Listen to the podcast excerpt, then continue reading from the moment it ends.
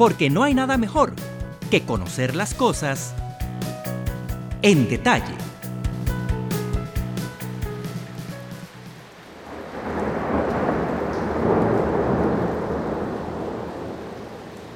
La misma lluvia que causa gran satisfacción y alegría entre habitantes y productores agrícolas de regiones secas es la misma que siembra el temor en pobladores de algunas ciudades que tienden a inundarse con facilidad.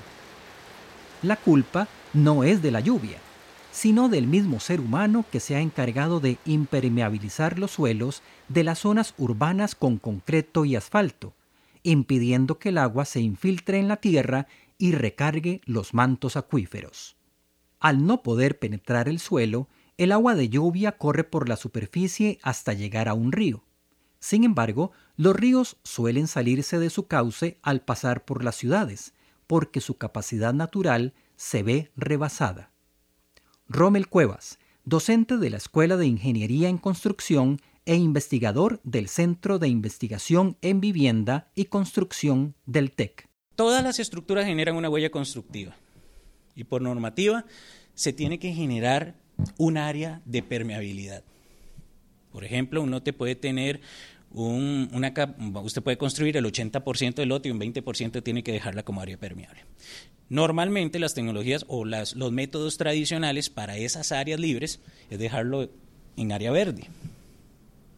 No se puede poner nada sobre esas áreas. En los desarrollos habitacionales, por ejemplo, tienen que dejar lagunas de retención. Esa, tecnología lo que hace es captar todas las aguas de escorrentía, llevarla a una laguna que se diseña con la finalidad de que no llegue tanta agua tan rápido al río. Porque el río tiene una capacidad natural que se ha dado a lo largo del tiempo de, de trasegar el agua de escorrentía. Cuando se impermeabiliza, usted sube esa, cantidad de agua que le llega, aumenta ese caudal y supera la capacidad del río que naturalmente tenía. Entonces esas lagunas de retención lo que hacen es captar todo el agua que viene de esas zonas impermeables, la sostiene ahí un ratito mientras el río comienza a vaciar para que no se sobrepase la capacidad de ese cuerpo de agua y comienza a soltarla lentamente para no ocasionar inundaciones aguas abajo. Para maximizar el aprovechamiento del suelo en la ciudad y no causar inundaciones, las lagunas de retención se están haciendo debajo de calles y estacionamientos construidos con concreto permeable. El concreto permeable es una derivación de las tecnologías de los concretos hidráulicos que actualmente funciona como uno de los recursos para la gestión del recurso pluvial urbano. Es una un, realmente funciona como un medio de filtro con una muy buena capacidad de resistencia a ciertas solicitaciones, que en función de un diseño integral le puede dar a los usuarios una alternativa de, la gestión de cualquier tipo de, agua, no solo de escorrentía superficial, sino aguas que tengan un cierto grado de, de contaminación que no sea para consumo humano. Ya después viene una gestión integral que la podemos convertir para consumo humano, pero eh, sirve como, como una amalgama de, de, opciones para esa gestión de recurso pluvial que realmente está ahorita en crisis por todo el tema de, de los problemas que se han dado con el ciclo hidrológico a raíz del crecimiento de la mancha, el crecimiento urbano, que impermeabiliza las zonas. El concreto permeable tiene una serie de vacíos que permite que el agua se infiltre y llegue a la laguna de retención subterránea o a un tanque de captación donde se puede tratar para su posterior empleo en servicios sanitarios, lavanderías, piscinas y lavado de automóviles, entre muchos otros usos. En las viviendas, propiamente usted como usuario de su casa, si se mete la tecnología de concretos permeables, ese sistema llueve, capta el agua, se hace una gestión como tal, se ponen tanques de almacenamiento y esa agua que se que realmente por esa gestión primaria que se le da al agua, todavía no tiene calidad de consumo humano, porque ya tocó la superficie. Pero realmente hay un montón de actividades en, en todo nuestro quehacer diario que no ocupamos agua de consumo humano lavar el carro, limpiar eh, los residuos de las mascotas, ah, la parte de lavandería, la parte de la gestión en nuestros eh, baños, servicios sanitarios.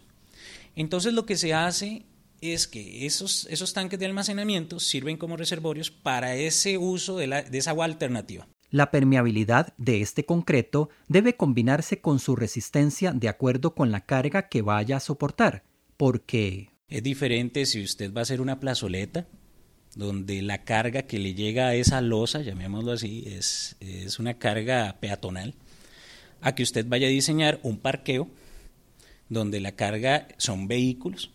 Entonces hay que tener un muy buen balance de que no se degrade o se destruya o sea durable ese concreto, pero que tenga una muy buena capacidad de permeabilidad.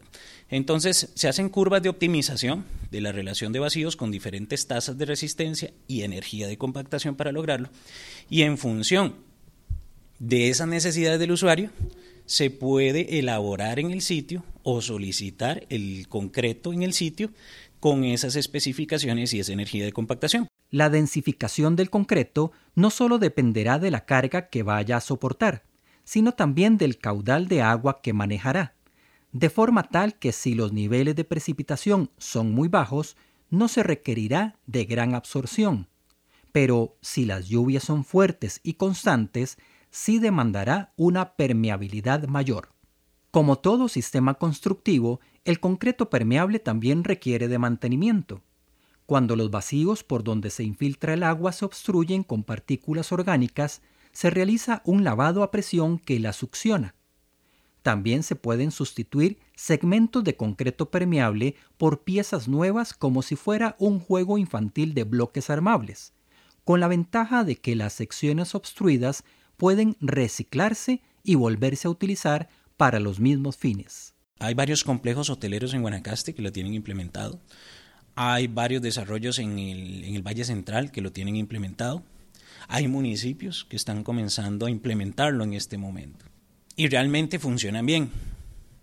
También conozco casos que no son exitosos, ¿verdad? En el sentido de que los colocadores, hay muchos colocadores que no entienden la tecnología de concreto permeable, piensa que es solo mezclar piedra con el pegamento.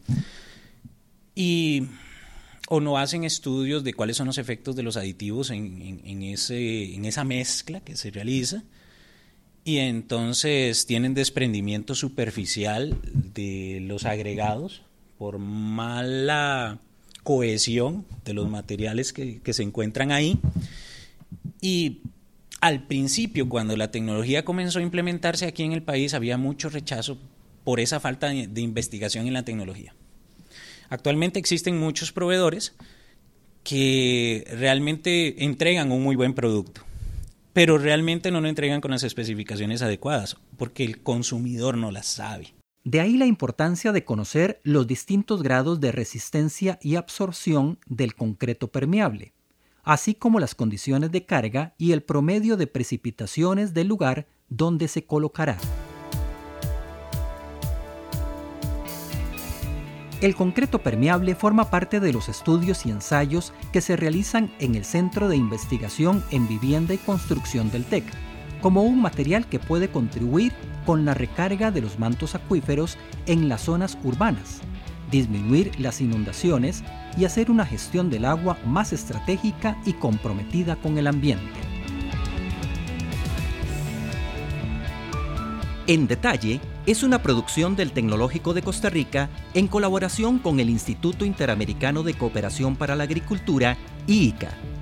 Puede encontrar más podcasts siguiendo al TEC en Apple Podcasts, Spotify o en su aplicación de Android favorita. También nos puede encontrar en tech.ac.cr.